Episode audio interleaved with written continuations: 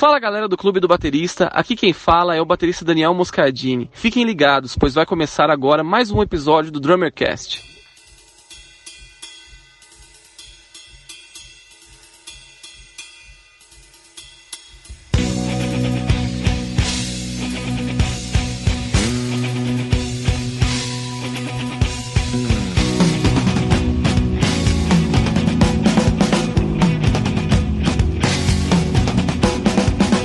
Batera, seja bem-vindo a mais um episódio do Drummercast, primeiro podcast do Brasil totalmente dedicado a nós bateristas. Eu sou o Felipe Barbosa do Clube do Baterista e hoje nós vamos falar sobre como trabalhar com as crianças. Nós vamos dar algumas dicas para pais que querem iniciar seus filhos na música, professores que querem começar a trabalhar ou até já trabalham com a criançada, para que todos nós possamos estar aí mais preparados para as oportunidades que a vida nos traz, seja de trabalhar com o ensino de crianças ou até mesmo de direcionar seu filho no caminho da música.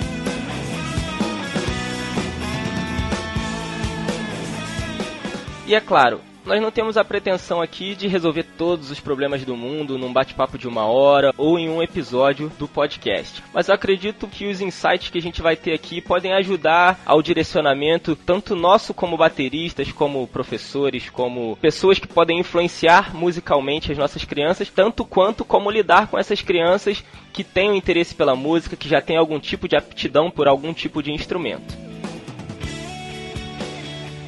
Para bater esse papo, hoje a gente está recebendo mais uma vez o baterista, autor e professor André Gonzalez. Olá, bom prazer estar aqui com vocês todos. Estamos recebendo também pela segunda vez a presença ilustre da baterista Nina Pará. E aí, pessoal, beleza? E pela primeira vez nós estamos recebendo aqui o nosso querido amigo Thiago Belém, o cara que manda lá em Belém do Pará. Boa noite, pessoal. Prazer estar falando com vocês. Atualmente eu não mando nem em mim. Mas vai ser um prazer compartilhar e aprender aqui com vocês. Enfim, vamos lá.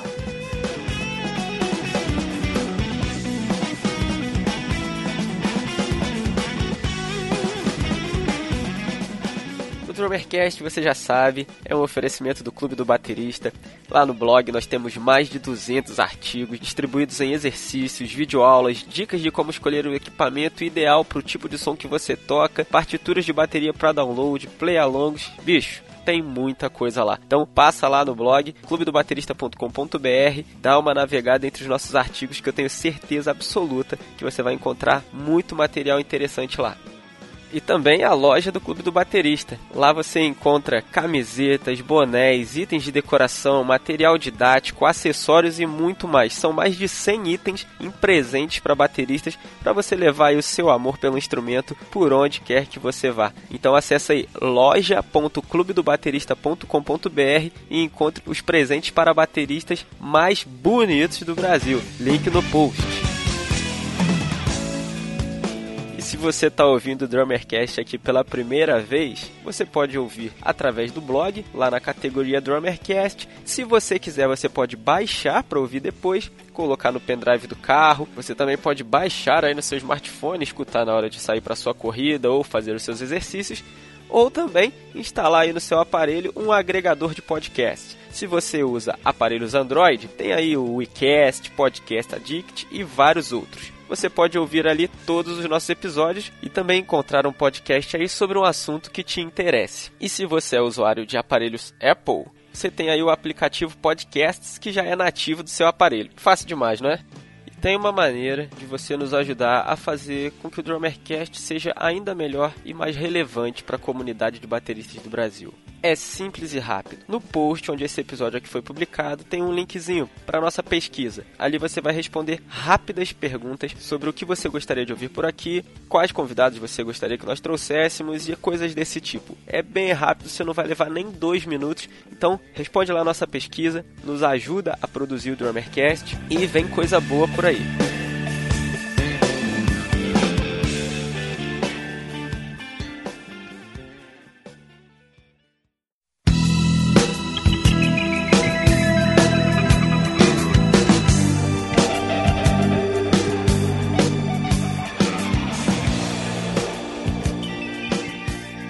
Pensando no feedback que a gente tem recebido e algumas coisas a gente pô, cara, que ideia sensacional, como a gente não pensou isso antes, nós vamos fazer uma coisa aqui para homenagear os nossos ouvintes. Nós vamos convidar ouvintes para participar conosco da gravação do Drummercast. Então, o lance é o seguinte: nós vamos trazer três ouvintes para gravar com a gente. Pauta valendo com os nossos convidados. Os ouvintes vão fazer parte da bancada do Drummercast. Então, vão ser três episódios, cada episódio um ouvinte. Então, se você que está ouvindo quer fazer parte da bancada do Drummercast por um dia. Os convidados ainda não estão definidos, nós só vamos saber os convidados quando nós formos gravar. E a gente vai escolher o ouvinte de acordo, é claro, com o tema e os convidados. Então, manda um e-mail aí para drummercast@clubedobaterista.com.br e diz por que você deve ser um dos membros da bancada do Drummercast por um dia. Manda aí pra gente seu nome, idade, onde você mora, cidade e estado de preferência e o que, que você toca. Porra, eu toco sertanejo, eu toco forró, eu toco death metal. E explica pra gente, conta um pouco pra gente sobre você. Não precisa escrever muito não. É só dizer assim, eu sou Felipe Barbosa, sou de Petrópolis, no Rio de Janeiro, tenho 30 anos de idade e toco pop rock, MPB e funk blues. Beleza? Conta aí pra gente, dá a sua ideia pra gente que a gente vai selecionar aqui três ouvintes depois a gente pode fazer mais, vamos ver como é que vai funcionar e se der certo a gente pode fazer isso mais vezes. A princípio, três ouvintes, um por episódio e a gente vai agendar aí de acordo com o tema e com os convidados. Você quer participar do Drummercast? drummercast@clubedobaterista.com.br. Manda pra gente, vai que você é selecionado.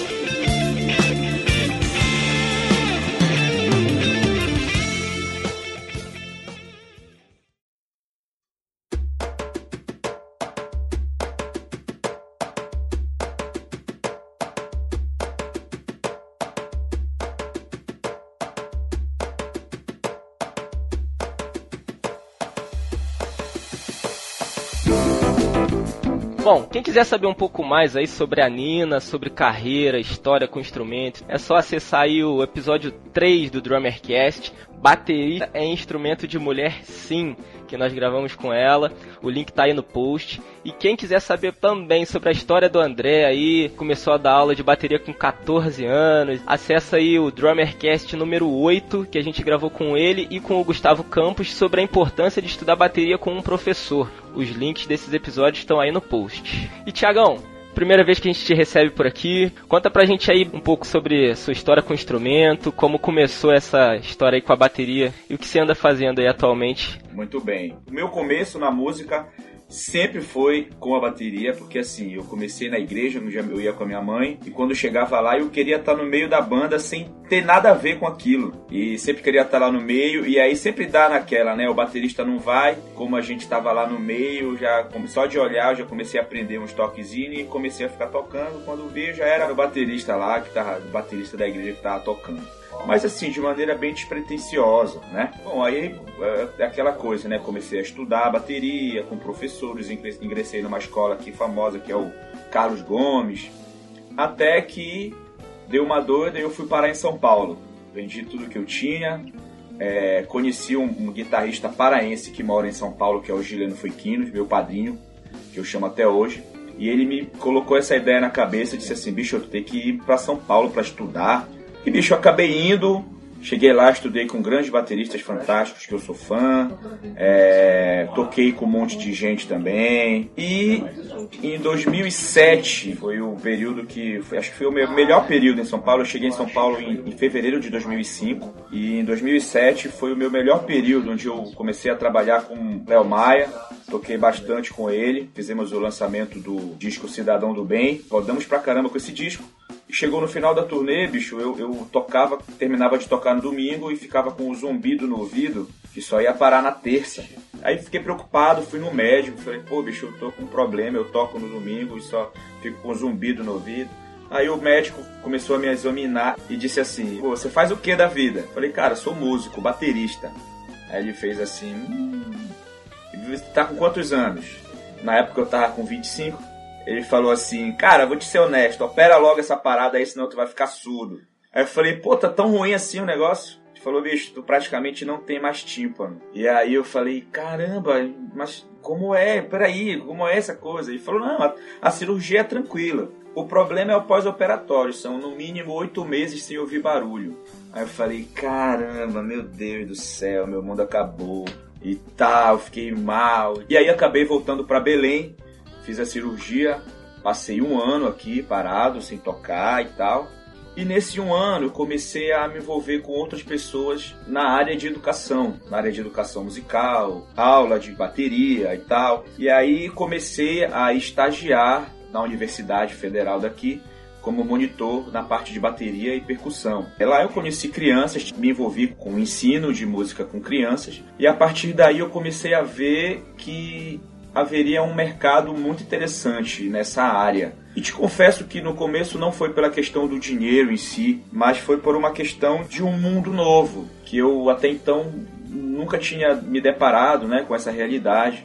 E toda essa questão para a área de educação começou nesse período. E a partir daí eu comecei a trabalhar, comecei a me envolver mais com professores de música, professores que tinham estudado, que tinham feito uma licenciatura, e comecei a ir mais por esse lado. Chegou uma hora na minha vida em que eu tinha que decidir, peraí, mas eu faço uma faculdade de licenciatura em música ou eu faço uma faculdade de pedagogia?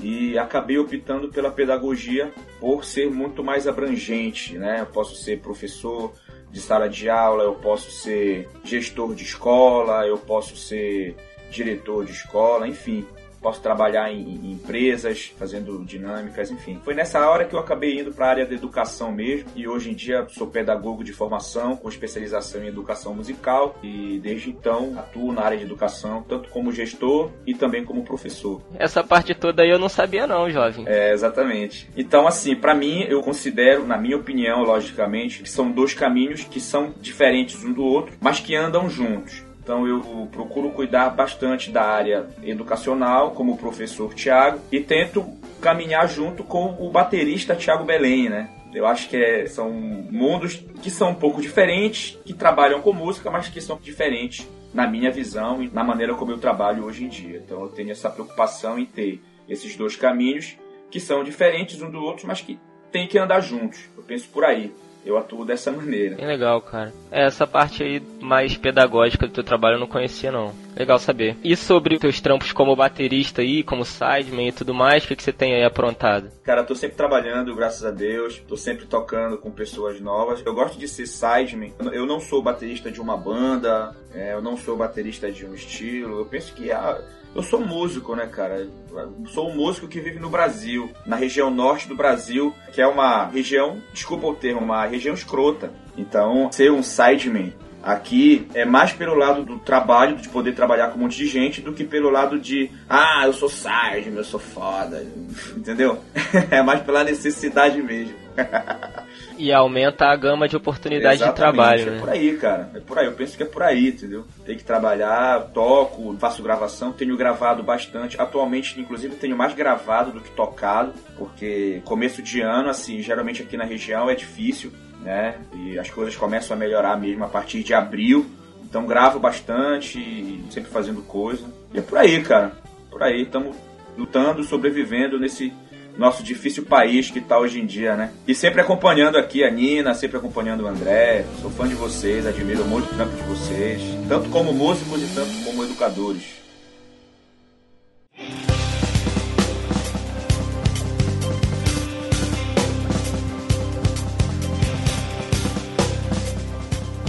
Para começar o nosso papo, eu queria que o Thiago falasse um pouco aí da experiência que ele tem, num panorama mais geral, pedagogicamente falando, né? Eu acho que isso faz bastante sentido com o teu dia a dia aí, né, Thiago, de, de trabalho na escola e tudo mais. A gente entende que o objetivo do ensino da música para criança não é pegar uma criança de 4 anos e tornar ela num monstrinho da guitarra ou num monstrinho da bateria e um músico profissional mirim, né?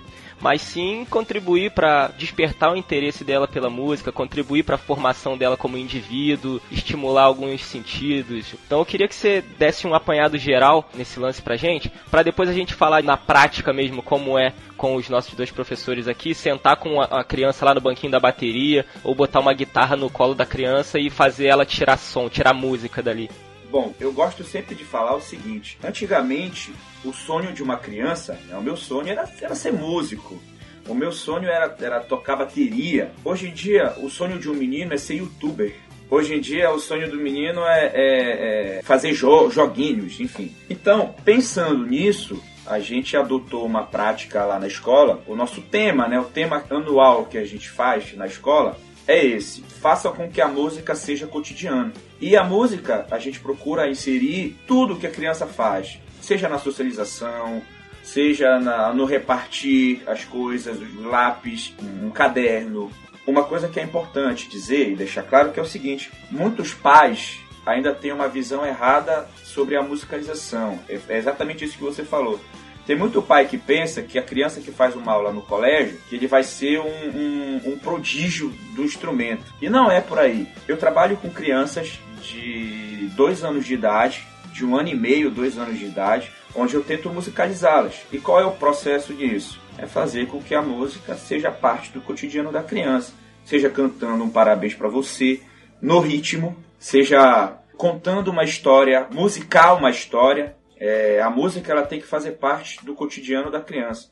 O pensamento que, que nós temos na escola, quanto gestores, é esse: é fazer com que a música seja inserida no cotidiano da criança e que a gente consiga transformar esse pensamento dela de querer ser um youtuber, de querer ficar sentado no videogame, no tablet e ter a paixão pelo instrumento, ter a paixão pela música em si, independentemente de qual instrumento ela vá tocar. O pensamento é esse. Corroborando tudo isso que o Thiago falou, mas acrescentando que com esse estilo de vida que a gente está levando, que está mudando com através dos anos, né? Através da tecnologia, por causa da tecnologia e também pelas pessoas estarem vivendo cada vez mais em apartamentos do que em casa. As crianças estão tendo cada vez menos contato com o instrumento musical, menos contato com música de maneira geral, não é? Eu digo música, pessoas tocando mesmo. Então, o que eu percebo é que muitas vezes as crianças estão perdendo ou não têm o interesse por música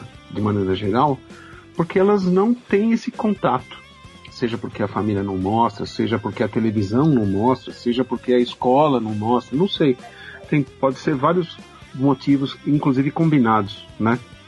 Ah, então cabe a nós, eu acho, de alguma maneira, fazer com que a criança tenha contato com música, com instrumento musical, seja qual estilo for, isso não importa. Né? O importante é a, a, a criança ter contato com música. Porque toda criança que eu conheço que nunca viu um instrumento, que, que nunca teve contato antes, tal, quando ela tem o contato, quando ela pega o instrumento na mão, quando ela ouve, quando ela faz um som, o olho dela brilha, abre, assim, fica grandão, assim, e a boca fala assim, nossa, que coisa diferente, isso é muito legal, eu quero. Eu acho, assim, que, que realmente, meu, o mundo das crianças hoje depende muito da, da influência, sempre dependeu, né, da influência dos pais e tal, na escola, mas acho que na nossa época de criança era diferente, né, assim, a parte cultural e musical era bem mais desenvolvida, assim, que hoje. Tinha mais incentivo, né? Eu concordo com o André, assim, que a gente tem que fazer, tentar fazer a nossa parte, né? Onde tá é, ao nosso alcance, assim. E, meu, muito legal que o Thiago dá aula pra criança de dois anos, meu. Isso pra mim é, assim, já sou sua fã, já era, agora eu sou mais.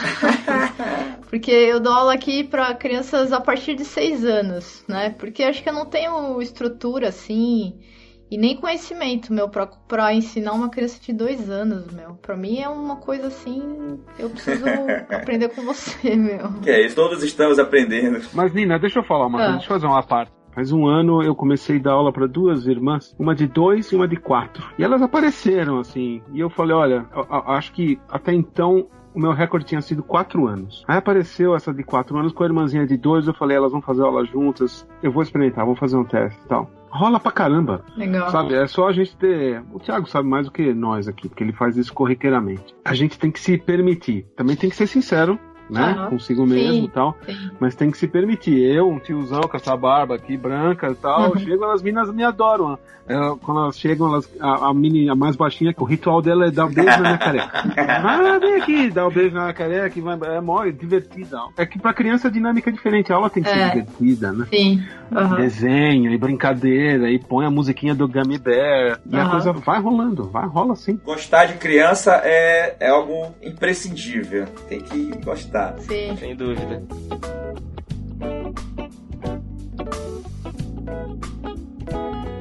Nini, a gente estava conversando antes sobre como são alguns desses processos, né, de trabalhar com a criançada, né? Porque é diferente de trabalhar com um adolescente que dirá com um adulto, né? A criança, no geral, ela quer ficar ali batucando, quer tirar e quer matar a curiosidade, né, do barulho que cada peça faz, porque até então não é som, né? Não são notas, né? É barulho.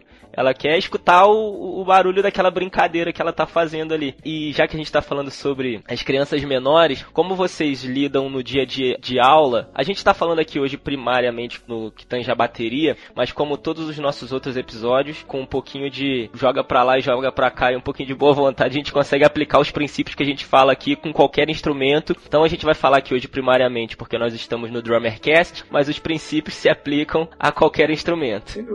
Então, quais são mais ou menos os processos que vocês usam diariamente com essas crianças de um, do, de um ano, é sacanagem, né? Mais de dois anos aí, mais ou menos, até as variações de idade ali, se a gente fosse agrupá-las, né? Entre de 2 a 4 anos, de 4 a 6 anos, de 6 a 8 ou talvez a 10, sobre como é a lida diária de vocês. É, aqui tá uma ideia na minha cabeça, então eu já tô passando na frente de vocês, é rapidinho. É, você falou de criança de um ano, lembre-se que o Bunny Rich já se apresentava no palco com a família, obviamente, com um ano e oito meses. Nossa. Ele, ele era de família de teatro vaudeville e tudo mais. E aos quatro anos ele já se apresentava como Traps The Drum Wonder. Quatro anos ele fazia um show solo já. Se bem que ele era o Buddy Rich, né? Tipo, Deus chegou e falou, ó, vai lá e mostra como é que é. então, mas eu acho o seguinte, é, seja para alunos de 2, de 4, de 6, de 8, de 10, tem um fio condutor aí para qualquer aula, que é tocar bateria tem que ser divertido certo? Ah. Yeah. É claro que quanto mais cedo, mais isso tem que ser explorado, né? Porque criança a gente sabe. Tem que ter mais cara de brincadeira. Exatamente, mas mesmo que você esteja dando aula com uma pessoa mais velha, a coisa não pode ser maçante, chata e tudo mais, né? Ela, a gente tem que manter a chama da diversão, da, daquilo que fez a gente querer tocar bateria em primeiro lugar acesa. Na criança, eu não posso dar uma resposta é, única, pelo menos sob o meu ponto de vista, em- de acordo com a minha experiência, porque cada criança é uma criança, sabe? Eu já acho que as aulas de instrumento, no meu caso, né, eu gosto de fazê-las muito individualizadas, muito, eu não gosto de massificar. Isso tá falando um cara que escreveu um monte de livro e usa um monte de livro, mas é que não uso na mesma ordem, eu vou mudando tal, né?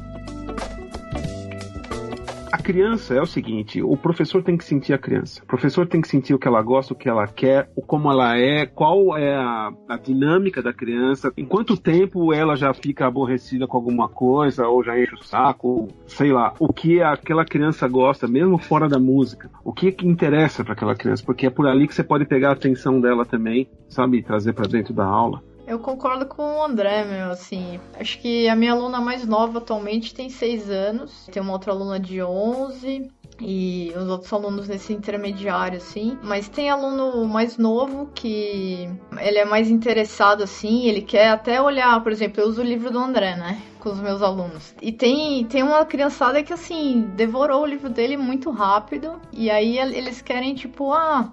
Mas e essa nota aqui? Vê alguma apostila aberta, assim, começa a perguntar: o que, que é esse desenho, né? Vê uma colcheia, vê uma semínima. Aí você faz a relação. Às vezes eu pego um, e desenho, assim, uma caixa igual a do livro do André e ponho a outra nota do lado, assim, a semínima e tal, só pra criança começar a relacionar, entendeu? Então tem crianças que são mais assim interessadas e tem os outros que querem mais tocar música, mas tem o lance disso que tem que ser divertido, meu. E, e você tem que entender assim que cada criança tem um gosto, né? Afinal são pessoas, né? Mini pessoas. Então, assim, é, tem a influência dos pais, então, tipo, tem criança que curte é, Queen, que curte bandas antigas, clássicas, que a gente gosta, né? E tem crianças que gostam mais das músicas atuais e a gente tem que, ao meu ver, assim, eu tento entender isso e colocar a criança para tocar o que ela curte, né? Porque o que ela conhece, que assim vai ficar mais fácil, né? Se ela conhece aquele som, ela- aquela música vai ficar mais fácil ela tocar em cima daquilo lá, né? Então eu, eu trabalho meio assim também, sentindo, né? Sentindo, é uma troca. É, isso que você tá falando, Nina, isso na verdade serve para todos os alunos, né? Ah, Porque pra criança sim. é mais. Aham, né? exatamente. Pegar o aluno naquilo que chamou ele pra música, Ah. fazer ele aflorar esse amor pelo instrumento, pela música, né? E aí eu acho que automaticamente, através das aulas, da vivência musical dele, da, da experiência, né, dos alunos, eles vão descobrindo coisas novas e eles vão evoluindo e tudo mais. Mas eh, eu acho que no começo tem que ser por aí, né? A Ah. gente tem que se ater àquilo que garfou a criança, o aluno ou o adolescente, eu não sei, né? Pra aquilo lá. O que você acha? É, para mim é um pouco diferente. Eu, eu atuo com o quê? São 20 crianças em cada turma. Então, assim, eu adoraria ter um pouco mais essa visão mais pessoal de cada uma. Mas com 20 crianças numa sala, eu tô falando o quê? Eu tô falando de. Não tenho problema nenhum em dizer como é que eu faço, compartilhar minha metodologia. Muito pelo contrário, vai ser um prazer que quanto mais pessoas puderem ouvir isso, vai ser ótimo para mim. Eu tenho maternal baby, três maternais 1, três maternais 2, três jardim 1, três jardim 2, dois primeiros anos e dois segundo anos. A partir daí nós temos terceiro, quarto e quinto que já é já entra para tocar na banda do colégio, a banda marcial da escola. Então, vamos por partes. Primeira turma, né? Os maternais. Os maternais 1, crianças de 2 anos, 2 anos e meio. Aí a gente trabalha com história cantada. A gente conta uma história e aí apresenta um instrumento que tem o som do bichinho que, que é o personagem da história, por exemplo. Então aí a gente já começa a musicalizar a criança nessa condição. A gente conta uma história e traz uns, uns instrumentozinhos que, que tem a ver, que tem a sonoridade da história. Maternal 2, a gente já começa a trabalhar desenhos, pinturas de instrumentos, músicas que tenham sons onomatopáicos, som de ônibus, som de animal, enfim, o som do mundo que os cerca. Jardins a gente já começa a trabalhar com a questão das notas musicais, a organização, o que vem depois, dó, ré, mi, fá, sol, lá, si, dó. Jardim 2, a gente já começa a escrever essas notas musicais, onde as crianças já começam a lidar com as vogais, né, em pequenas palavras, a gente já começa a escrever essas questões. Primeiro ano, a gente já passa a trabalhar questões, aí já começa uma questão mais teoria musical, onde a gente trabalha mais a questão do pulso, onde a gente trabalha mais a questão da criança conhecer o nome das figuras, semínimas, colcheia, tercina, semicolcheia. Segundo ano, a gente começa a trabalhar a associação dessas questões musicais, das figuras musicais, relacionada a alguma música em que a gente faz uma seleção de acordo com o planejamento anual do colégio. Por exemplo, esse ano a gente está falando da questão do compartilhar sentimentos, enfim, compartilhar com o próximo. Então a gente escolhe músicas que estão dentro desse tema e usa nessas músicas os, os conteúdos que estão sendo trabalhados. A partir de terceiro, quarto e quinto ano, é como eu falei, onde as crianças já começam a tocar na banda marcial do colégio. Então, a gente prepara a teoria musical no primeiro e no segundo, para no terceiro, quarto e quinto a criança poder ingressar e tocar na banda marcial do colégio. Então, quer dizer, é... não há uma metodologia formada, até há um planejamento, mas nem sempre esse planejamento funciona como deve funcionar. Então, a gente tem que né, dançar conforme a música, mas o que é muito importante a gente deixar claro é que eu penso que assim, a música, nessa questão, ela está fazendo parte do cotidiano da criança, mesmo sem a criança perceber.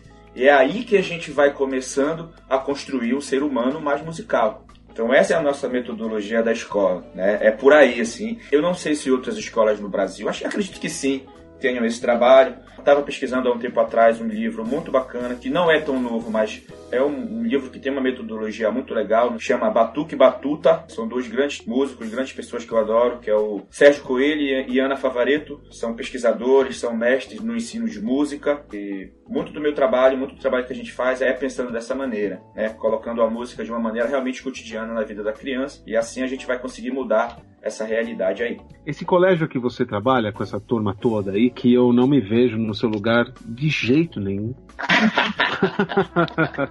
é, é, particular ou é pública? É particular. É, imaginei. Falta no Brasil ainda essa conscientização, né, de que arte é importante, né? Me veio na cabeça um papo que eu tive com a minha terapeuta. há muitos anos atrás, eu estava conversando com ela a respeito de várias coisas, né? E um dia ela virou para mim e falou assim: "Vocês professores de música são os nossos maiores concorrentes". Eu falei: "É mesmo, doutora? Mas por quê?". Ela falou: "Olha, as pessoas quando elas começam a ficar em desequilíbrio, porque a gente sempre tem dois lados dentro da gente, certo? O racional e o intuitivo.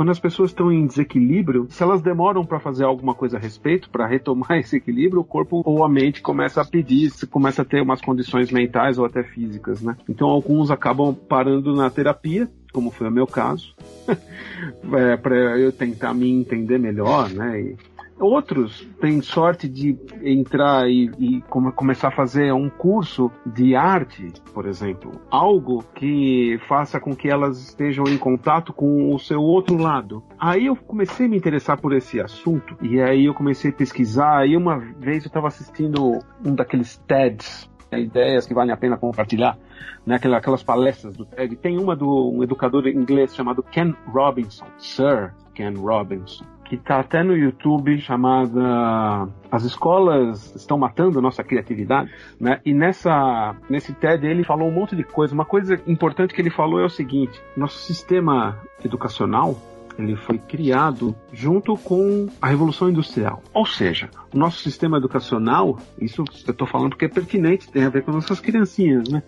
É, tem a ver comigo, com você, todo mundo estudou na escola aqui, né? A Nina, o Thiago, e todo mundo que está ouvindo o nosso sistema educacional ele prioriza, ele valoriza duas áreas do conhecimento humano em detrimento a outras. Quais são elas? Língua e matemática, né? no caso da gente português. Porque são é, essas duas áreas que a gente vai precisar para funcionar dentro desse sistema capitalista. É, eu não estou aqui fazendo discurso político nem nada, é só uma constatação, ok? Muito bem. Um sistema que a gente vive, é, a gente precisa saber se comunicar para poder receber e repassar ordens e também saber mexer com números para poder cumprir data, horário, pagar imposto de renda, esse tipo de coisa, certo? E aí, como é que ficam os aluninhos que têm mais aptidão ou são mais direcionados, né? A sua própria personalidade tem mais a ver com música, ou com história, ou com educação física. Esses caras acabam ficando meio como eu ficava. Né? No fundo da sala, na turma do fundão, fazendo bagunça e tomando ponto negativo, porque os pontos positivos sempre iam para quem gostava ou tinha uma aptidão natural para português e matemática. Né? O que acontece é o seguinte: se a gente coloca as crianças desde cedo para ter contato com o seu lado intuitivo, com o seu outro lado, elas vão crescer equilibradas, porque já que o sistema educacional, não é verdade, fica puxando a gente por um lado é, mais, vamos dizer assim, não gosto de usar esse termo, mais tijolinho no muro, mais peça na máquina tal, é, a gente tem que buscar o nosso equilíbrio de uma outra maneira também. Né? Pra gente continuar sendo concorrente dos terapeutas de alguma maneira, né? Acho que é basicamente é, isso. Cara, eu te digo que eu me considero muito privilegiado, assim, por ter uma direção que assim que apoia esse projeto. Esse ano faço oito anos na escola e realmente é algo que não é toda pessoa que tem essa visão. Então eu me considero muito privilegiado pela direção do colégio acreditar nessa minha ideia e realmente ver isso como talvez uma possível mudança de realidade, né, cara? Você tem toda razão, concordo com você em gênero, número e grau. Infelizmente, as crianças elas são criadas pro capital, né, pra questão capitalista, infelizmente. Mas, assim, eu me considero um privilegiado, cara, por poder fazer isso lá na escola. A minha vontade é que toda escola pública tivesse isso também. Mas, enfim, a gente tenta fazer, mudar com, com o que a gente pode, né? Já é lei, né, no Brasil. Música nas escolas já é lei há muitos anos, ela só não é colocada em prática. Ah, e só para deixar claro uma coisa, eu não sou contra essa história de você ter certos predicados para você funcionar bem dentro de um sistema, tal. Eu só acho que a gente tem que prestar atenção que a gente está privilegiando só um lado. Por exemplo, eu sempre fui muito ruim em matemática. E eu fui descobrir depois dos 30 anos de idade que era muito importante na prática eu ter tido feito as pazes com a matemática lá atrás. Eu não fiz as pazes com a matemática lá atrás por N razões. Porque eu era meio um, um estudante meio desleixado, porque eu tive professores que não me despertaram a paixão para matemática. Mas muito tempo depois, e por conta própria, eu fui sacar isso aí, entende? Então, cada pessoa tem as suas aptidões, tem as suas naturalidades. Eu só acho que pra gente ir um pouco menos acabar na cadeira do psicólogo, do terapeuta, a gente tem que fazer atividades que nos contrabalanceiem, entende? A mensagem geral é que a gente precisa buscar um equilíbrio, Sim. sei lá. Concordo com o lance do equilíbrio aí. É, vou usar um exemplo próprio, né? Que quando eu era criança, assim, na minha escola, é... eu até tinha aula de coral, que foi muito legal, que era uma, um lance musical. Eu não gostava de cantar, mas foi importante para mim, sabe? Ter aquela aula de música ali. E eu sempre gostei muito de esporte, então na minha escola não tinha muito. Isso me fez falta, sabe? Então acho que o lance do equilíbrio que o André falou é muito importante, assim, né? Pra qualquer área. Mas, meu, voltando um pouco assim pro lance do ensino da música no país, né? Tem os projetos Guri também, né, meu? que assim, eu sei que não são muitos, eu tenho amigos que dão aula, um deles é o Juliano do Olivo, né, interior de São Paulo aqui, e eu sei que, que assim, algum, alguns é, projetos do Guri acabaram, né, por conta da falta de verba, mas isso é uma coisa legal, né, meu? É de graça também, né? Teria que ter um incentivo maior, né? Não só escola particular, mas também para quem não tem condições, né? Eu concordo. Deveria haver, sim. Eu identifico bastante com isso que vocês estão falando. E voltando um passo atrás, quando a gente estava falando sobre como a criança chega para você, né? Já com um interesse na, num instrumento em específico, ou já com interesse num estilo musical ou num tipo de música específico, né? Comigo aconteceu de maneira curiosa. Eu lembro de flashes e minha mãe conta com detalhes de quando eu tinha entre 4 e 6 anos. A gente frequentava uma igreja onde eu lembro bem do Lequinho, que foi aquele baterista lá que foi o primeiro baterista que eu vi tocando, que eu tenho de memória, e eu ficava sentado ao lado da bateria lá no local ali onde aconteciam os cultos e eu ficava ali sentado viajando lá na bateria bateria desde já desse tamanho. E foi o primeiro contato que eu tive e eu acho que meio que grudou, sabe? É, colou, colou na mente, colou no coração, colou no pulso. Desde a infância e começo da adolescência, não tinha condições de ter aula, tipo, não era viável financeiramente fazer aula particular e não tinha acesso a nenhum tipo de projeto social ou de igrejas que dessem aulas e nada assim, sabe? E aí eu conhecia algumas pessoas e pedia, pô, me dá aula, ah, eu não dou aulas. Ah, me dá aula, eu não sei ensinar. Ah, me dá aulas, eu não tenho tempo. E sempre foi assim. Isso foi até os meus 15 anos. Eu já contei isso lá no primeiro Drummercast, no piloto. E um dia eu já, em, já com 15 anos, e aquilo não mudava. Eu ainda tinha um interesse, mas sem acesso a ter uma bateria para sentar e, e, estudar. Aquela velha batucada no sofá e sozinho. Até que um dia eu tava na igreja e o cara tava lá em cima tocando. O Flávio foi a primeira pessoa que me botou sentado numa bateria. Ele tava tocando e eu tava olhando lá pra cima e ele tocando, ele apontou a baqueta pra mim e fez assim: Eu vou te ensinar. E aquilo ali, cara, destravou algo na minha vida, sabe? Tipo, tudo que hoje a gente tem a oportunidade de fazer por aqui, eu como baterista tocando, trabalhando, freelance, igreja e tudo, ou conversar com pessoas como vocês, escrever os textos que eu escrevo, pessoas do Brasil todo e de fora lerem e fazer sentido para eles, começou nesse dia que ele falou: "Eu vou te ensinar". E aí, o fato curioso é que ele tocava violão, teclado e bateria, porque ele era o quebra-galho, ele fazia o que precisasse fazer, e ele é surdo do ouvido esquerdo.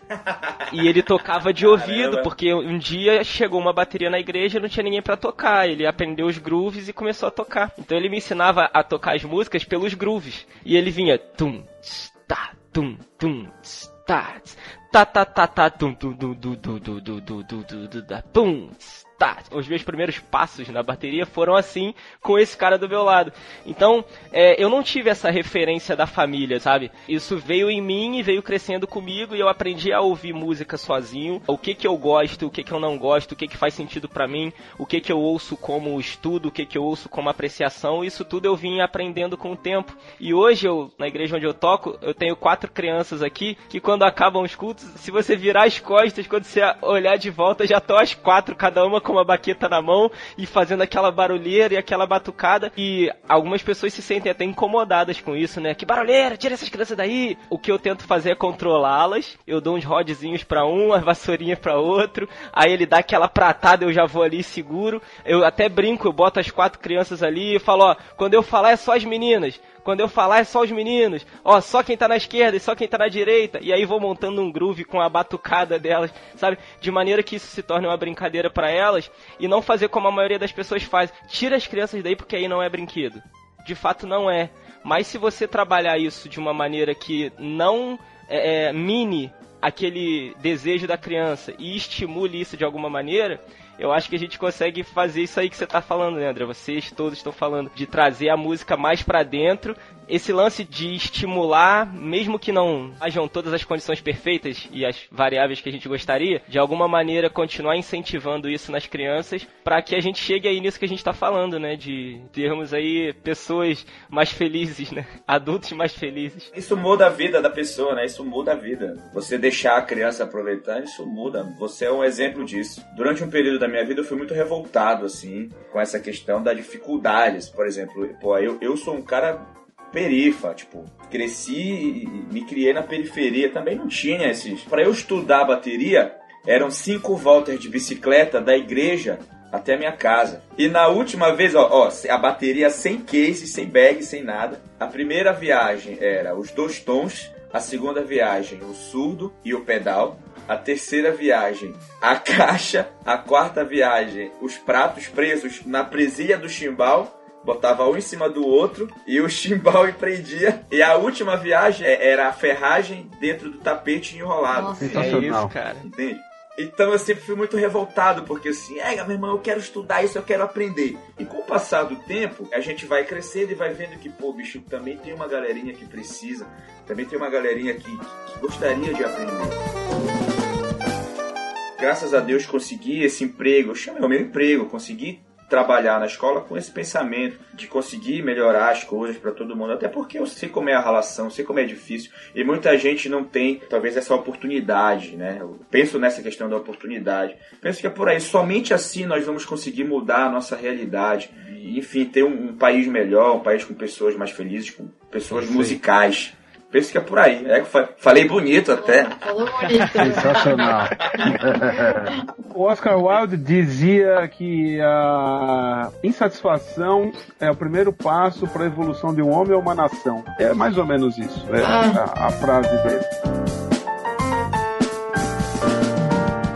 Eu queria abordar aqui um pouco os benefícios que a prática da música traz para nós como indivíduos. A gente já falou também que cada um é cada um, né? A experiência do Thiago é diferente porque ele trabalha com turmas, né? O Thiago, é como se a, a aula de música fosse uma matéria da sua escola? Ela é opcional ou ela é, faz parte da grade curricular da escola? Ela faz parte, faz parte da grade e também trabalha de maneira interdisciplinar com educação física, com inglês, com, por incrível que pareça, a nutrição faz parte da grade curricular da escola, mas também trabalha de maneira interdisciplinar. É, é diferente do André e da Nina, que trabalham com aula particular, mas é, é interessante ter essas duas dimensões aí. A parte do Tiago, que as crianças têm o privilégio de, no desenvolvimento delas, já poder contar com essa parte musical e artística, né? Que se elas tivessem a noção do quão especial é isso, muitos de nós gostaríamos de ter isso ou de poder oferecer isso aos nossos filhos, né? E eu queria falar um pouco dos benefícios da música na vida de todos nós, né? Desde crianças até adultos. Inclusive a gente tem um artigo e um episódio do Drummercast, onde nós falamos 10 benefícios de aprender a tocar bateria. Benefícios esses que alguns deles fazem sentido também para aplicação de qualquer música, onde a gente fala ali sobre alívio de estresse, como o próprio André já brincou aí da, da questão da terapeuta, né? É, desenvolvimento de muitas questões no sistema imunológico, visto os aumentos da endorfina, que é o chamado hormônio do prazer, as questões de melhoria do aprendizado acadêmico, principalmente para crianças, né, que passam a ter umas noções melhores de racionalização fora o desenvolvimento do próprio cérebro, né? Você imagina a, a, quantidade de aplicações que você faz de coordenação motora e tudo mais. Então os benefícios são aí muito mais de 10. Mas eu, como vocês conseguem enxergar isso de repente no, no, nos alunos de vocês? Lá o projeto Alma de Batera, que trabalha com as crianças com síndrome de Down e tudo mais. Você já falou tudo, bicho. E agora? Não, tô brincando. Pode falar, Nina, é só uma brincadeira. Não, não, não, vai, vai. Conta do, do seu aluno, filho da. Da Lourdes? Da, da Lourdes, é, o Henrique, isso. O Henrique é um aluno meu, tem 17 anos, ele é autista.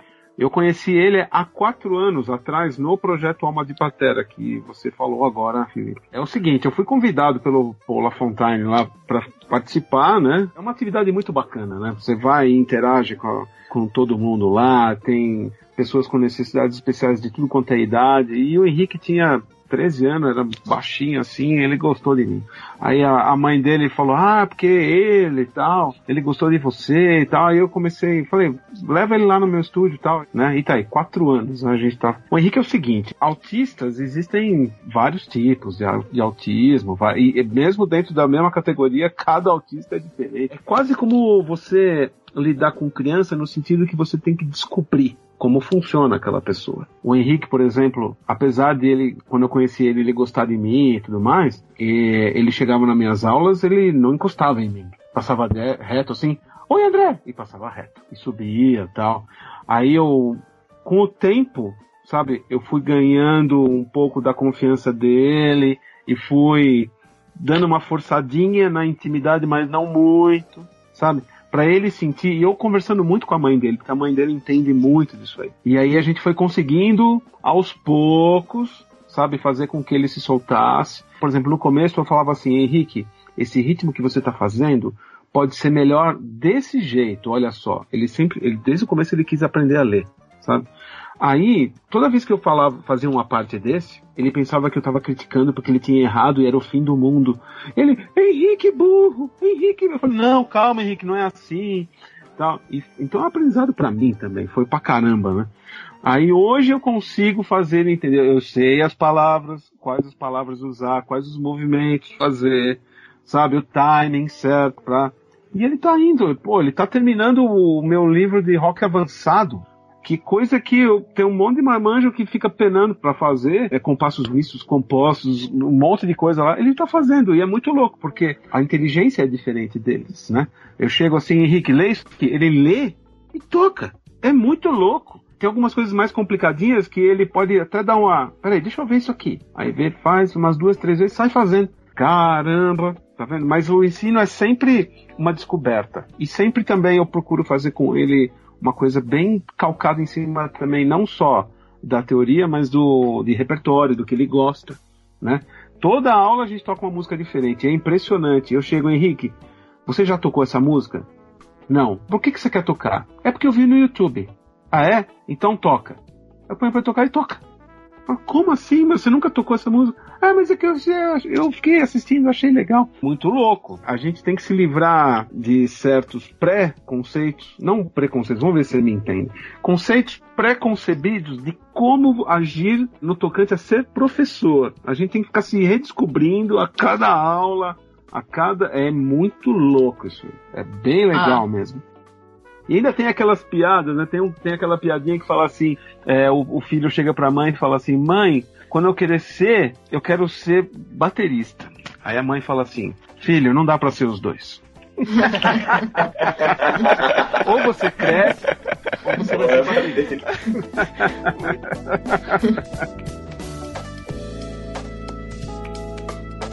voltando à pergunta do, do Felipe, né? A minha irmã dá aula de guitarra no estúdio em cima. Então, por exemplo, eu tenho uma aluna de 11, a irmã dessa minha aluna tem 13, ela toca guitarra. Então a gente põe elas pra tocar juntas, né? Uma aula separada, uma aula junto. É muito legal, assim, que eu acho que o lance da concentração aumenta muito assim para criança, né? Aquele lance do foco no agora, né? Para pessoa tocar assim, ela tem que focar, então ela acaba até ficando mais relaxada assim, né? Você consegue perceber isso.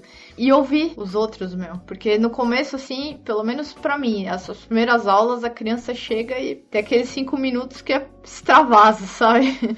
Mas aí depois tocando com, com as outras crianças, ou tipo, mesmo os adultos tocando com outros alunos, a gente às vezes coloca aluno de bateria e guitarra pra tocar junto, assim. Como as pessoas e a criança aprende a ouvir, né? Porque geralmente ela só quer atropelar, né? Mas depois ela aprende a ouvir os outros. Eu acho que o Thiago dando aula para 20, ele deve ter muito exemplo disso, né? Sem dúvida. Porque, meu, Engraçado, a gente, como eu falei para vocês, a gente tem também a, a, banda marcial do colégio. Na banda marcial são 10 pratos, 10 tarol, 10 bumbos e 5 pandeiros. Quando tu me pergunta é, qual o benefício, bicho, os garotos, quando eles, a gente começa a tocar o groove do desfile, bicho, é nítido o, o brilho no, nos olhos das crianças. Eu sempre escolho um ajudante que é o responsável pela fila, o responsável pela fila do bumbo, hoje tem o responsável pela fila do tarol, e para eles, cara, é um orgulho imenso ser o, o líder, ser o escolhido como o responsável pela fila naquele dia. Isso, cara, traz um benefício tanto para eles quanto para mim gigantesco tu poder ver que uma criança se sente bem com aquilo, com aquilo que a gente ama fazer. Nós somos bateristas, a gente ama fazer isso daí, cara. Mesmo que tu vá fazer um que não seja para ganhar muito dinheiro, talvez, mas a gente ama fazer isso, não tem explicação. A gente ama fazer isso. Então, quando tu vê que uma criança se identifica com aquilo, bicho, é algo que, sei lá, só, só Deus para explicar isso, não tem palavras. E falando do benefício para mim, bicho, eu passo o dia inteiro dando aula para criança. Quando eu chego em casa, a minha filha de 6 anos, quando eu chego, ela diz: Pai, brinca comigo! E aí quer pular, e quer correr e tal, não sei o que. Quando dá 10 horas, sei lá, 10 da noite, é o horário que eu entro aqui na minha salinha, tenho a minha bateria de estudo, é onde eu vou extravasar o meu dia, é onde eu vou falar, ai meu Deus, vou tocar bateria, eu vou estudar, eu vou tocar, eu tenho que correr atrás, eu não estudei o dia inteiro, eu tenho que estudar, eu tenho que praticar. Meu irmão, a bateria muda, mudou a minha vida, mudou a vida de vocês. É, a bateria é algo que eu não sei explicar, meu irmão. A gente ama fazer isso daí não tem um porquê. A gente ama, a gente ama fazer isso daí. É do céu.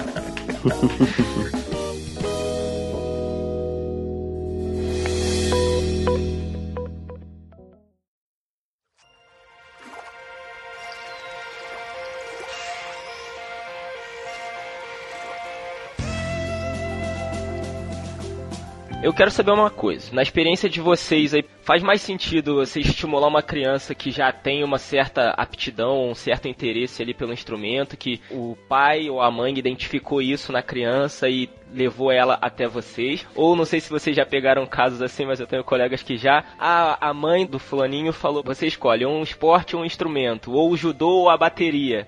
E aí ele não gosta de luta, e ele escolheu um instrumento, ele escolheu a bateria. Para vocês, é muito difícil lidar com, com essas crianças no que tange ao interesse delas no dia a dia, ou estimular para que vire a chave, né?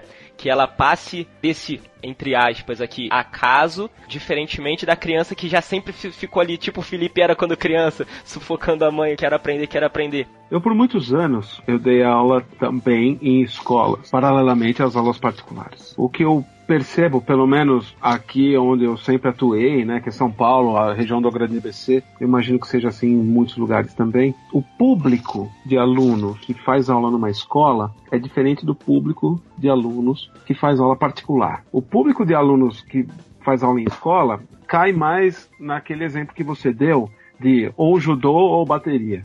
Tá entendendo? A, a, música é mais uma atividade a mais que a, a família quer colocar a criança para passar o tempo, para crescer, ou enfim. Já nas aulas particulares, a coisa já é mais objetivada mesmo, porque normalmente quem vai buscar a aula com o professor X, a aula particular na casa dele ou no estúdio dele e tal, é porque é mais objetivo mesmo, sabe? Porque gosta, porque quer desenvolver e tudo mais, né? Eu acho que a aula de música pode servir para tudo, ok? ela pode servir como uma atividade a mais também. Não tem problema nenhum. É que eu, nesse estágio aqui, eu tô preferindo passar um tempo com pessoas que estejam mais afins, né? Não sei. Ganhando tempo, né? Ganhando tempo. Sim, eu já tive alunos dos dois tipos, assim. Tanto os que queriam mesmo, né? Vieram pra aprender bateria, porque os pais influenciaram e, e eles viram no na TV e, sabe, brilhou o olho e vieram, quanto aqueles que foi a última opção, tirando judô, futebol, esses, né? Então, o que eu acho assim é que às vezes você consegue fazer virar a chave desse aluno que tá ali porque o pai meio que obrigou, entendeu? Vamos deixar meio entre aspas assim, ele a fazer aula de música, ou às vezes até eles vieram por conta de uma indicação de terapia, né? Isso já aconteceu comigo umas duas ou três vezes. Que a terapeuta indicou fazer uma aula de instrumento e a criança nitidamente tava ali, meu, obrigada. E aí você tenta fazer o seu melhor, assim, sabe? E tem uns que realmente você vê que curtem o instrumento e acabam tocando e não precisa virar profissional, mas assim, acaba curtindo aquilo e tem outros que, meu, não vira chave. E assim, o que eu tenho para mim é que, meu, tem alguns que não vão virar chave e tudo bem. A culpa, às vezes, não existe o culpado. Às vezes é que nem quando minha mãe me pôs na aula de balé, quando eu tinha 4 anos, e na terceira aula que eu só chorava, ela me tirou e pôs na aula de futebol, entendeu? Pronto, acabou o problema, entendeu? É o que o André falou, assim, cada um é de um jeito, né, meu? A gente tem que se respeitar. Eu queria só é, falar uma coisa que é engraçado, que acontece muito. Tem muito pai que quer idealizar o seu próprio sonho no filho. Perfeito. Por isso que acontece muita coisa desse tipo, assim, de querer colocar. Às vezes a criança nem gosta, às vezes é o pai que quer. Mas também tem uma coisa muito, muito erroneamente que acontece, por exemplo, na aula de musicalização, tem muito pai que chega assim: Olha, beleza, vai ter aula de musicalização. Olha, meu filho já quer trazer a bateria, o, meu, o primo dele quer trazer a guitarra, o outro já quer trazer o microfone, já vai fazer a banda. Quer dizer, calma, peraí, é musicalização, é aula, é aula devagar, não é aula de instrumento. Então aí entra essa questão, muito pai e quer idealizar no seu filho o seu próprio sonho. Então nem sempre rola, como a Nina falou, nem sempre dá para virar essa chave. É. Eu acho que os pais têm que aprender uma coisa. Isso vindo de uma pessoa que não é pai, ok? Mas eu vou falar mesmo assim, porque eu já dei aula pra muita criança. E eu já fui criança, eu já fui aluno. É o seguinte, eu acho que os pais têm que deixar os filhos serem simples. Ah. Deixa os filhos serem. Vocês podem guiar, devem guiar, aliás, e tudo mais, mas ficar interferindo muito é, começa a ser um problema para a criança. Eu já dei aula, por exemplo, para criança que estava lá e o pai junto, né, assistindo a aula, tal, criança de 5, 6 anos, tal. E aí, tô lá dando uma aula, já mostrei para criança, ó, tem que segurar a baquetinha desse jeito, tem que fazer o chimbal assim, tem que fazer o bumbo, o pezinho assim e tal. Mas em determinado momento a, a criança tá fazendo o ritmo, não tá segurando a baqueta direito, mas está fazendo o ritmo certo. E o ritmo, ela estava tendo dificuldade antes. Então eu deixo, dou a corda para a criança se acostumar com o ritmo, para depois, lá na frente, falar da baqueta. Muito bem. Aí quando tá no meio de negócio, aí vem o pai. Não, não, mas você tá segurando a baqueta errada. E aí já desmonta tudo aquilo que eu tô deixando acontecer, que naturalmente, tá entendendo? É que o pai muitas vezes não tem essa sensibilidade, né? Mas como pai a gente tem que abrir o olho, né? Como educador, como, enfim, como adulto, tem que deixar as crianças serem. Às vezes a criança quer ficar sentada no canto, chupando o dedo, sabe? Pensando na vida. Deixa ela fazer isso. Faz parte da coisa. Então eu vou aproveitar que, que você puxou esse gancho e já vou mandar aqui duas perguntas que a gente recebeu lá pelo Facebook. A primeira é do Alisson Rezende, meu amigo, colaborador do Clube do Baterista, professor. Dono de Ribeirão Preto. E agora de Piracicaba. Os dois, né? É, rapaz, perde tempo não. Ele perguntou assim: quanto tempo em média duram as aulas de vocês para crianças de até 6 anos? E os pais delas ficam juntos nas salas? Como vocês operam isso aí? Eu só dou aula para criança acima de 6 anos, né? E depois de hoje acho que eu vou repensar isso. E eu vou ter, vou ter um, umas consultorias com o Thiago. Opa! Vou lá pra Belém, que eu nunca fui. Sempre pergunto se eu sou do Pará, então eu vou visitar ele também. eu, eu deixo os pais à vontade, assim. Quer ficar na sala, fica. Tem o protetor de ouvido, se quiser usar também, usa. Não quer ficar na sala, tudo bem. Tem pai que prefere não ficar pra criança né? Ficar à vontade, que é o que o André falou, serem, deixar as crianças serem.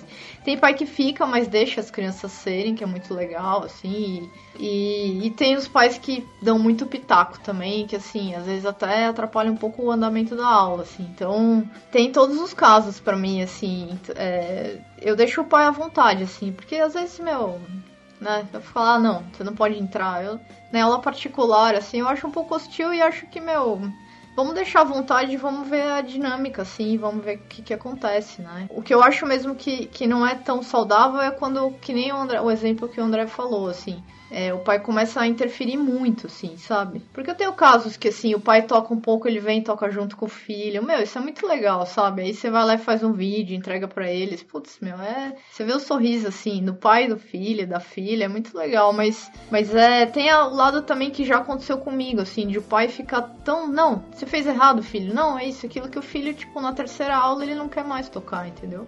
Porque acho que eles se vê assim como tipo, nossa, eu só meu pai só fala que eu só erro, entendeu? Então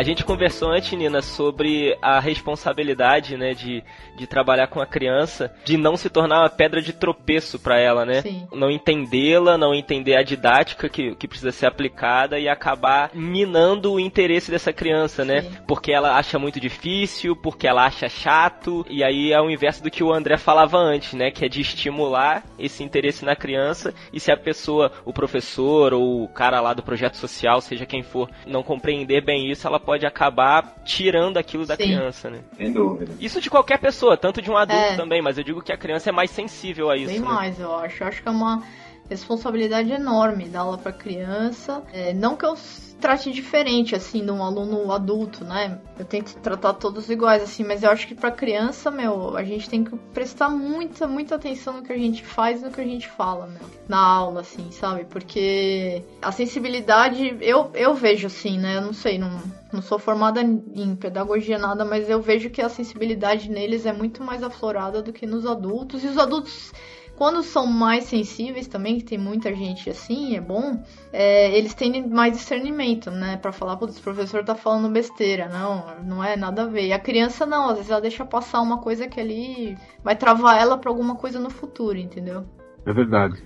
O Pablo Picasso falou uma vez que toda criança nasce artista. O problema é continuar artista enquanto cresce. Então, é, é, muitas vezes, aliás, a maioria das vezes é por causa dos adultos, porque os adultos não têm essa sensibilidade de lidar com a criança. Eu tenho um PDFzinho que quando alguém procura a minha aula, né, pede informação, eu mando o PDFzinho e lá está escrito que aulas de adultos têm uma hora de duração e aulas de crianças têm 45 minutos. Mas a maioria das minhas aulas de crianças não dura 45 minutos, dura uma hora. Às vezes dura até mais, porque acaba sendo divertido, isso e aquilo. Às vezes deveria parar no 40. Depende da criança, se ela tá cansada. Às vezes a criança fez um monte de coisa o dia inteiro, nadou, pulou de bungee jump, fez um monte de coisa e aí chega na aula de bateria e aí não vai render, não adianta você. Tem que ser flexível, maleável. Eu acho que o segredo pra tudo é uma coisa que eu já falei antes, vou até soar repetitivo, mas eu acho que cada, cada pessoa é uma pessoa, cada criança é uma criança. Cabe ao professor a responsabilidade e a sensibilidade de perceber da melhor maneira possível como cada um funciona. E aí tentar fazer a melhor aula possível dentro disso. Baseado nisso tudo que a gente tá falando, tenho uma pergunta bem interessante aqui também, que a gente recebeu pelo Facebook, da Ana Luísa Fescher. Ela diz assim: Eu tenho dois filhos, de 4 e 3 anos respectivamente. Os dois gostam muito de instrumentos e demonstram interesse, e têm boa noção rítmica. Qual a idade indicada para começar as aulas de iniciação musical e qual tipo de instrumento seria mais indicado? Thiago, que trabalha com as crianças menorzinhas, que não trabalha com um instrumento em geral, né? Dá uma dica aí de como você faz no seu dia a dia para identificar que instrumento se adequa ao interesse daquela criança e tudo mais. Cara, eu costumo dizer o seguinte: não tem uma regra, não tem um- uma idade mínima. Só tem que ter um cuidado, e esse cuidado é muito importante, para que o instrumento não se torne um vilão para a criança. Por exemplo, aprender qualquer instrumento requer um, um mínimo de postura, de técnica, tem umas especificidades. E a criança muito novinha, talvez ela ainda não esteja preparada para lidar com essas exigências. Então é necessário que haja muito cuidado em relação a isso. Mas assim, qual instrumento indicado? Também aí não existe um instrumento indicado. O correto é que se tenha várias opções, instrumentos de corda, violões de brinquedo, eh, chocalhos, tambores pequenos. E a criança vai pegando, experimentando cada um, que ela se identificar, opa, achamos uma possibilidade aí. Eu penso que é por aí. A criança, como o André falou e a Nina também, cada caso é um caso. Então, não há uma regra, não há uma, um caminho, é por aqui ou é ou não é. Eu só acho que tem que haver esse cuidado. Não jogar o instrumento como um peso em cima dessa criança, com especificidades e exigências.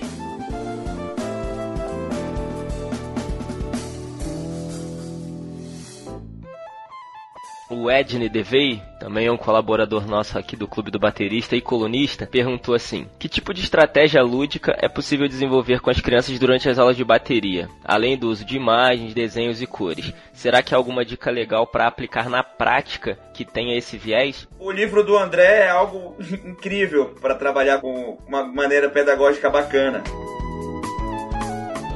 Criança, ela chega lá para fazer aula eu já chego, oi, qual é o seu nome? O que, que você gosta? Que música você gosta? Através das músicas que ela gosta, eu vou descobrindo o que ela é, o que ela gosta de fazer, a vida dela. Então, em cima disso aí, que eu vou sentindo, né, meu curso é, é muito maleável, livre, Uh, justamente porque criança é uma coisa muito maleável, muito livre. Então, dependendo de como tá o humor da criança naquele dia, sabe? Eu vou mudando na hora, eu vou usando. Então lá tem giz de cera, tem lápis de cor, tem canetinha, tem papel pra caramba, tem violão, tem guitarra, tem instrumentos de percussão, tem um monte de coisa. Já passei aula dançando com minhas aluninhas. Porque elas não queriam tocar. Ah, o que, que vocês querem dançar? E aí, o, o, a coisa foi tão divertida, sabe? Chegou na aula seguinte, elas ficaram tocando o tempo inteiro, tocando, tocando, tocando. Mas aí, se você tem uns pais, né, que já são mais cabeça fechada, ah, mas eles não tocaram bateria na aula de bateria, elas ficaram dançando. Ah, sim, elas são crianças, né? Elas estão se expressando com o corpo, elas estão se expressando ritmicamente, elas estão dançando. Elas estão lá com o conceito de pulso, de ritmo, né, né, de compasso, elas estão lidando com isso, só que elas estão usando o corpo e não o instrumento. Na aula seguinte, usar o instrumento. É normal. É uma coisa muito flexível. Sabe? Tem que ser flexível. Para criança, tem que ser, não tem outro jeito. A não ser que você dê aula em grupo, como o Tiago faz, porque ele tem que formar, né, Tiago? Você tem que formar um programa, um currículo, mas que, que, que, que abrace e que abranja, né? Toda a turma, que seja comum a todos. Numa aula particular, a coisa é um pouco diferente, porque você pode ser um pouco mais específico. E você tem também o livro Bateria para Crianças, né? Tem. Fala um pouquinho, por favor, da maneira como se lida no livro e como, de maneira lúdica, igual a gente falou, o livro tem várias maneiras, né, de, de trabalhar com as crianças. Sim. Conta um pouquinho pra gente, por favor, como é que aconteceu a questão do livro e o que que você passa pra gente nele aí. Esse livro eu escrevi em 2013, já vai fazer cinco anos que eu escrevi esse livro. E eu lancei inicialmente de maneira independente, assim como todos os meus outros livros ainda são. A minha ideia foi a seguinte: como fazer uma criança que ainda não está alfabetizada, ou seja, ainda não aprendeu a usar símbolos específicos para representar sons ou ideias, né? Como fazer com que elas consigam tocar um ritmo comum, simples e básico de uma música tranquila que elas gostem e tal. Então a minha ideia foi fazer um diagrama, foi usar os símbolozinhos mesmo sabe, da, das peças, o desenho do bumbo, o desenho da caixa, e usar um padrão de quatro tempos, que é o, é o padrão da música popular mundial hoje em dia, né? É claro que existem exceções, pelo amor de Deus, mas a maioria das músicas que a gente for ouvir hoje tem esse padrão, né? Justin Bieber, sei lá, Bruno Mars, Gummy Bear, a Galinha Pintadinha, enfim. Então, e estabelecer esses quatro tempos e também contratempos. Então, a premissa é uma contagem 1E, 2E, 3E, 4E. Isso fica se repetindo.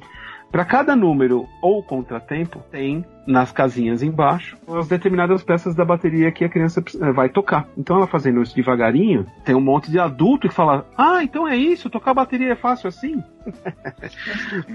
Porque eles não estão acostumados com leitura musical, mas quando olham fica fácil de entender. Isso não foi eu que inventei, na verdade, eu quero deixar isso bem claro, já existiam outros livros antes de mim e tal, mas é que eu fiz desta maneira. O livro original, na verdade, eram dois. A Nina, inclusive, tem os dois, né? Se eu não me engano, né, Nina? Os dois originais lá atrás. Sim. Eles tinham outro nome, né? Era Beat Kids 1 um é, e 2. Beat Kids, isso aí. Aí eu entrei em contato com o Roberto Vota, que é o cara da editora Tipografia Musical, ele achou fantástica a ideia do livro e a gente acochambrou e resolveu sintetizar o conteúdo dos dois livros em um só para ser viável economicamente, mercadologicamente, né? Segundo as palavras dele, a gente conseguiu chegar a um resultado bacana e aí acabou saindo no final do ano passado de maneira oficial. Já está vendo em um monte de lugar. Existem outros livros também, né? Por exemplo, o Dino Verdade tem o livro dele, tem outros autores aí que tem outros livros tal. O importante é que tem bastante material para molecada aprender e se divertir. Aqui no meu livro, aproveitando fazer o comercialzinho, a primeira página do livro, na verdade, é uma página que tem o título assim: Recadinho para pais e professores. Então, nesses recadinhos, eu falo aqui exatamente o que eu falei já aqui nesse bate-papo que a gente está tendo, que cada criança é uma criança, que pode começar cedo ou mais tarde, dependendo da criança. O professor tem que ter sensibilidade para sentir, os pais também, e assim por diante, né? Ah, como eu comecei a tocar bateria criança, e eu dou aula para muitas crianças. Então, é isso aqui é o que eu posso contribuir para os professores hoje em dia, segundo a minha visão. Ah, é bem provável que saia um volume 2 em breve. Vamos ver, tomara. Dependendo de como for o feedback desse aqui, tal, a editora é pequena, mas valente. Um meu obrigado para eles também. E obrigado a todos os professores que estão usando. Vai ter o link aí, o Felipe vai colocar aí pra gente. Sim, link no post. André, a gente recebeu uma pergunta também pelo Instagram é, do Renato Freitas. Ele diz assim: Gostaria de fazer uma pergunta ao André Gonzalez. No livro Bateria para Crianças, ele utiliza tipografia musical, que acho super legal e também utilizo. Mas tenho uma dúvida sobre qual é a melhor idade para começar o ensino da notação musical convencional. Muito obrigado, sucesso. Sim. É, a ideia desse livro, só para lembrar, foi ser usado por crianças que ainda não foram alfabetizadas, né? Ou seja, não estão acostumadas com símbolos diferentes para representar sons e ideias diferentes, né? O que eu faço é o seguinte, eu uso esse livro e enquanto, lá mais pro meio, pro fim, eu já vou fazendo comparações. Eu pego meus outros livros e falo, tá vendo isso aqui, ó? Essas notinhas que você tá tocando uma em cada tempo, são essas notinhas aqui, ó. O nome delas é semínimas, elas duram um tempo. Essas que você está tocando no chimbal são essas aqui, são colcheias, elas duram meio tempo, por isso que tem duas para cada um. Já, já dividiu uma pizza no meio, você tem duas metades. Então a semínima é a pizza total e a, as colcheias são as metades. Se você usar linguagem que elas entendam, elas percebem, matam na hora. E a transição é muito rápida, muito rápida. Na verdade, eu já tive aluno que começou com meus livros de adulto já com quatro anos, mas é porque eu senti que dava. Tá entendendo?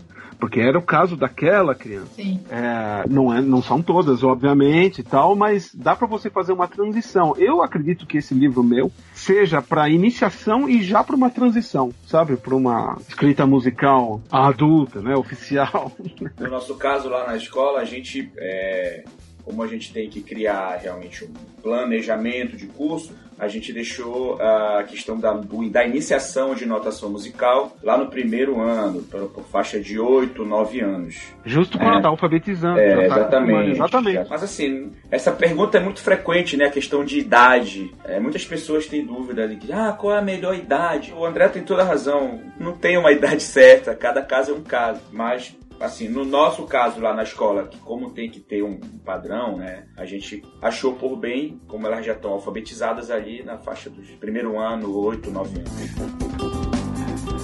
Eu quero falar do livro do André. Falar assim, a minha experiência com o livro dele. Acho que ele vai lembrar, faz o que, uns 3, 4 anos que eu liguei pra ele. Mandei uma mensagem lá no Face. Não, pareceu uma aluninha de 8 anos, 8, 9. Eu vi que você tem um livro, Beat Kids, né? Eu falei, meu, me vende esse livro que eu preciso, né, ter um material legal, bacana, assim. Já tinha dado aula para criança em escola, onde já tinha um material que não era próprio para criança, mas tinha que usar. Mas assim, aula particular, assim, começou a aparecer faz pouco tempo, né? Alunos crianças. E aí, com uns 4, 5 anos. Aí foi quando eu falei com o André, né? Aí, meu, funcionou super bem, assim. Primeiro que o, o seu livro, ele tinha é, um lance pra colorir, né? Então tinha umas folhas lá que davam pra pintar. Então aí a, as crianças começavam a pintar, assim, a bateria, trazia o livro todo rabiscado, meu. E funciona muito, assim, exatamente como você falou. Quando vai chegando no final do livro, é, já dá pra associar a nota musical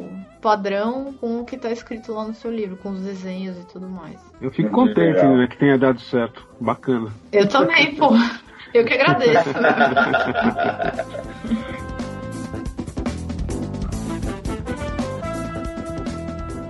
Eu queria deixar um recado para os professores de bateria, primeiramente. Eu comecei a dar aula com 14 anos de idade. Foi um acidente. Eu contei essa história no outro podcast, né? Não vou me alongar nisso, mas... Ouçam o Drummercast número 8 para saber dessa história. É, então, é interessante. E engraçada também. Mas não foi uma coisa que eu planejei, sabe? Foi um... Acabou acontecendo, só que acabou se tornando uma paixão, um amor na minha vida, da aula, sabe? Ainda bem que aconteceu esse acidente. Mas mesmo assim, durante muitos anos, eu fiquei muito relutante em dar aulas para criança, porque eu não me achava preparado ou sei lá, você sempre fica com medo, né? Mas isso começou a mudar quando eu falei, quer saber? Eu vou experimentar, eu quero, quero sentir como é que é isso aí, sabe? Aí eu comecei a dar aula para criança. Quando eu comecei a dar aula para criança, eu comecei a perceber que é uma atividade completamente diferente e ela é muito legal. A gente acaba se descobrindo, se redescobrindo como professor, como baterista, como pessoa até, sabe? Porque a gente tem que aprender a sambar, tem que começar a ficar antenado e, e perceber também que as fórmulas que funcionam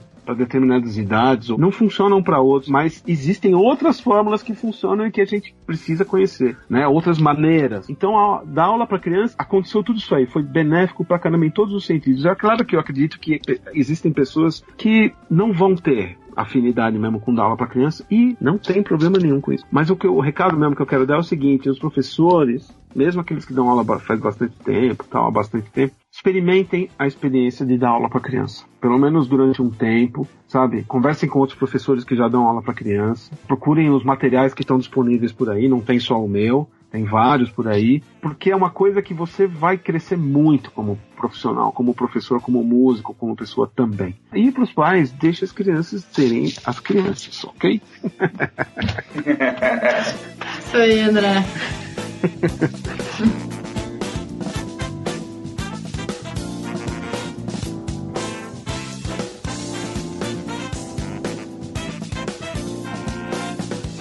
Pessoal, a gente está chegando no nosso bloco final e é praxe de todo mundo que passa por aqui que a gente tem que compartilhar algo com o ouvinte. A gente deixa sempre aí algo para que o nosso ouvinte vá em busca e que fique aquela, aquele mosquitinho lá zunindo no ouvido dele depois de ouvir esse episódio aqui. Ó, oh, eu vou compartilhar com o ouvinte um, um lance que tô passando por ele nesse momento, assim, que é tocar junto com as músicas do Pink Floyd que tá sendo transformador para mim, entendeu? Então põe a música e toca em cima, assim, que especificamente com essa banda eu nunca tinha feito, assim, sabe? Então é uma coisa que tá me ajudando muito, assim, para várias coisas. E inclusive pra, meu, curtir, sabe? Curtir, que é isso que a gente tava falando.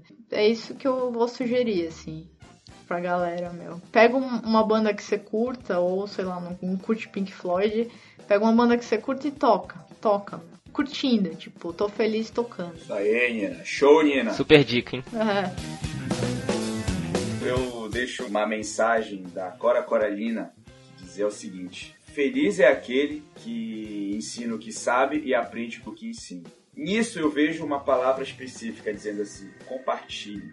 Compartilhe o que quer que seja, seja conhecimento, seja amor, seja música, seja seja tudo de bom da vida. Eu acho que o ser humano ele consegue evoluir se ele compartilhar. Hoje nós compartilhamos aqui de informações fantásticas. Eu espero que isso seja compartilhado pelo maior número de pessoas. Foi um prazer assim compartilhar com vocês e aprender com vocês. No compartilhar, todo mundo sai ganhando. Uma ideia de cada um se tornou várias ideias e todos têm essas mesmas ideias. Então, eu deixo como mensagem, sei lá, Cora Coralina, feliz aquele que ensina o que sabe e aprende com o que ensina. A minha dica é baseada em fatos recentes, mas que vai chamar coisas lá do passado.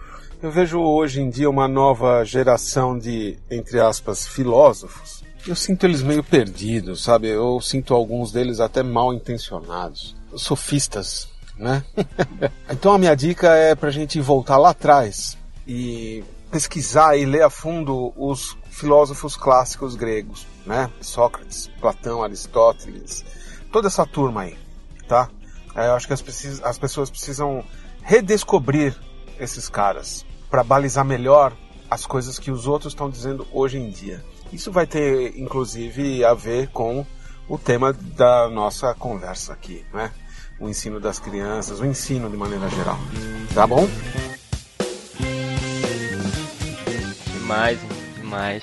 E a minha dica de conteúdo hoje tá lá no nosso canal oficial no YouTube, youtube.com/barra Clube do Baterista Oficial, no nosso quadro Toque Simples, onde nós temos o Toque Simples número 6 com o André, que ele deu umas dicas pra gente sobre como construir um bom vocabulário musical, sobre ouvir, sobre buscar novas linguagens, que foi muito legal. E também o Toque Simples número 10 com o Thiago Belém, que ele falou sobre como planejar sua carreira como baterista, falou sobre esse lance do endorsement do baterista ou do músico que trabalha em função de endorsement, não em função de sua própria carreira, e sobre as consequências de um bom trabalho e tudo mais. Foi um super papo. Ambos estão linkados aqui no post. Se você está ouvindo por um agregador, se você está ouvindo pelo YouTube, se você baixou para ouvir no carro, acesse aí clubedobaterista.com.br, acesse o post onde foi publicado esse episódio, assista esses vídeos, clique lá nos links nos materiais sugeridos. O livro do André tá linkado ali também. Inclusive as duas páginas da Nina e do André no nosso guia de escolas, onde você pode ter ali os contatos deles, as maneiras de encontrá-los para marcar uma aula experimental, aulas via Skype e tudo mais. Você tem ali um release deles e os contatos. Então acesse aí também. Os links estão no post.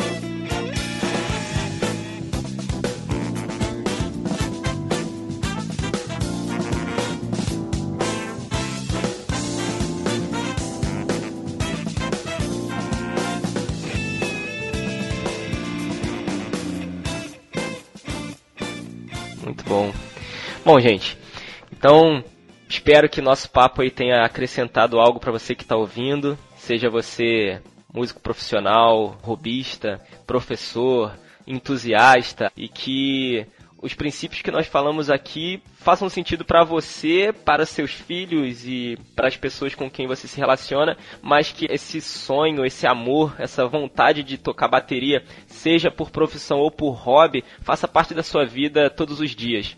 É difícil, a gente sabe. Tenho aqui na minha frente três pessoas que eu sei que passaram osso para chegar na situação de trabalho e de vida que eles têm hoje mas em meio a tudo isso, a carregar bateria na chuva, Thiago carregar bateria de bicicleta, eu faço isso com amor, gente. Às vezes a gente se pergunta se vale a pena, né, financeiramente, mas o amor que a gente tem e o prazer que uma vez uma pessoa falou isso pra mim, você toca tão feliz, eu falo, cara, eu posso estar tá na situação mais conturbada que for, mas quando eu sento na bateria, eu pego um par de baquetas, as coisas mudam, sabe? Pode ser só por aqueles minutos ali, mas o mundo muda. Então eu nunca toco de cara feia, nem sentindo dor. Tenho certeza que vocês aqui também, e você que está ouvindo, que essa vontade, que esse amor, essa paixão de criança faça parte aí, seja da sua profissão ou do seu hobby.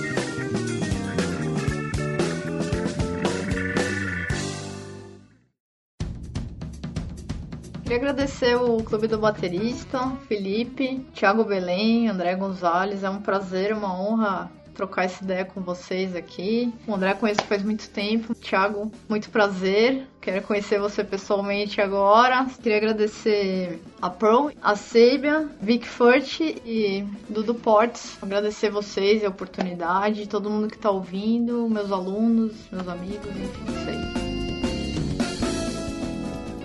Eu queria agradecer ao Felipe, obviamente, ao Clube do Baterista por estar sempre prestando esse serviço bacana para todos nós.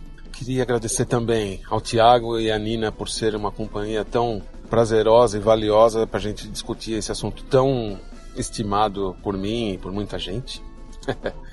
também gostaria de agradecer aos editores do meu livro Bateria para Crianças, né? O Roberto Vota e o Bruno D'Abruzzo, da editora Tipografia Musical.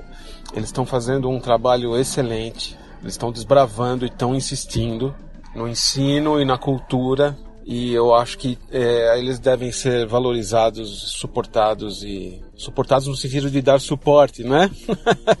Gostaria de agradecer também ao André Mesquita e ao Fausto Mussim da Die Hard Records que lançaram o meu DVD, né, o baterista criativo, ou baterista criativo. É tanto livro que eu me confundo nos nomes, né? Livro, DVD, enfim. E também agradecer o pessoal da Pearl e da Paist, toda a galera da Pearl Brasil e da Paist América, sempre dando aquela força. E por último, mas nada menos importante, você que está ouvindo aí. Você que está interessado pelo assunto, eu recomendo a vocês, eu peço a vocês que, que reflitam sobre tudo que nós quatro falamos aqui, principalmente os outros três, né? Porque a criança, ela, a gente pode estar num mundo diferente, mundo tecnológico, mundo digital, mas a criança ainda é analógica, ela aprende de um jeito humano ainda. Né? A gente precisa chamar, manter a criança nesse mundo humano. É lógico que a gente não vai isolar ela do mundo tecnológico, pelo amor de Deus. Mas a gente tem que ser humano antes de tudo, tá bom? E então, muito obrigado e até a próxima. Pessoal, quero agradecer, muito obrigado. Para mim é um prazer. Vocês não têm noção do tamanho do privilégio que é estar aqui batendo esse papo com vocês. Digo sem brincadeira, eu acompanho vocês de muito tempo. Talvez vocês não tenham a noção mas vocês são muito bem vistos pelo pessoal do Brasil inteiro. Vocês são profissionais que são exemplo para todo mundo. Então, para mim é um privilégio. Eu, eu sou um cara mais novo, estou aparecendo agora, enfim. Então, para mim é um privilégio estar tá podendo compartilhar com vocês e aprender, de, sem brincadeira nenhuma. Muito obrigado por pela humildade, obrigado pela sinceridade. Vocês, além de grandes bateristas, são pessoas incríveis, são pessoas guerreiras, batalhadoras, que estão aí, apesar de todos esses anos, estão aí na luta e, enfim, com toda a garra possível. Muito obrigado por vocês serem exemplo para nós. Felipe, meu amigo, muito obrigado. Sabe que você mora no meu coração. Para mim é um prazer estar tá podendo compartilhar aqui com vocês. Um prazer enorme mesmo. Eu agradeço em primeiro lugar a Deus, minha família, que pô, segura as pontas quando eu preciso viajar, preciso fazer as coisas. E lógico, agradeço as empresas aí que apoiam diretamente aí meu trabalho. Bateria Nagano, pessoal lá da Tajima, Sabian, pessoal lá da equipe, né? Agradeço a Dudu Portes Pérez, pessoal da Torelli também.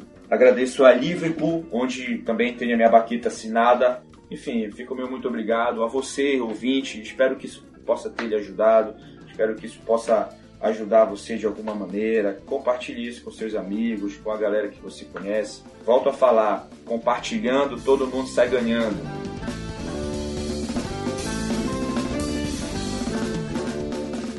Então, você que está aí nos ouvindo, espero que esse papo tenha acrescentado algo aí a seus conhecimentos, te ajude a se desenvolver também. Então, lembre sempre, vamos compartilhar mais. E já que vamos compartilhar, compartilhe isso aqui com seus amigos, com seus alunos, com seus colegas de banda e juntos vamos levar essa mensagem do bem aí. Aquelas correntes de WhatsApp, eu tenho certeza que você fica compartilhando com todo mundo. Então compartilhe esse episódio aqui com pelo menos 5 pessoas e ajuda a gente aí a propagar essa mensagem. E nós nos falamos novamente no próximo episódio. Muito obrigado. Tchau. Valeu, pessoal. Tchau.